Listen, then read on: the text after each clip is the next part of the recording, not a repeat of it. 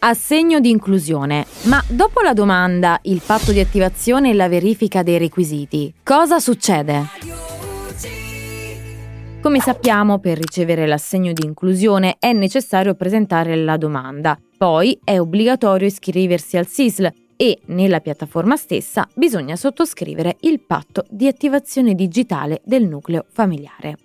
A quel punto si dovrà attendere la verifica dei requisiti e quando questa avrà un esito positivo, allora potranno partire i pagamenti secondo il calendario che I N P S ha fornito e di cui ci siamo occupati in questo video.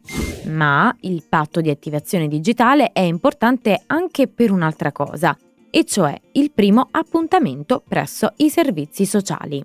Durante questo primo appuntamento, i servizi sociali dovrebbero effettuare una analisi multidimensionale per capire bisogni e fragilità del nostro nucleo familiare, al fine di sottoscrivere un patto di inclusione.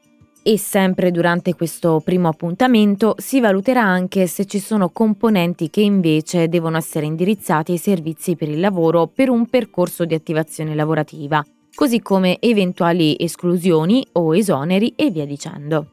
Questo appuntamento con i servizi sociali deve tenersi entro centoventi giorni da quando abbiamo sottoscritto il patto di attivazione digitale. E sì, in teoria dovremo ricevere una convocazione da parte dei servizi sociali per questo appuntamento, anche tramite i contatti che abbiamo inserito nel patto di attivazione digitale. Però attenzione! A differenza di R D C, l'obbligo di questo primo appuntamento è in capo al nucleo familiare. In altre parole, anche se per qualche ragione non dovessimo ricevere nessuna convocazione, dovremo comunque presentarci presso i servizi sociali dei comuni entro centoventi giorni per questo primo appuntamento. Se questo appuntamento non si tiene entro centoventi giorni, infatti, il nostro beneficio viene sospeso e potrà essere riattivato solo dopo che il nucleo familiare si presenterà a questo primo appuntamento.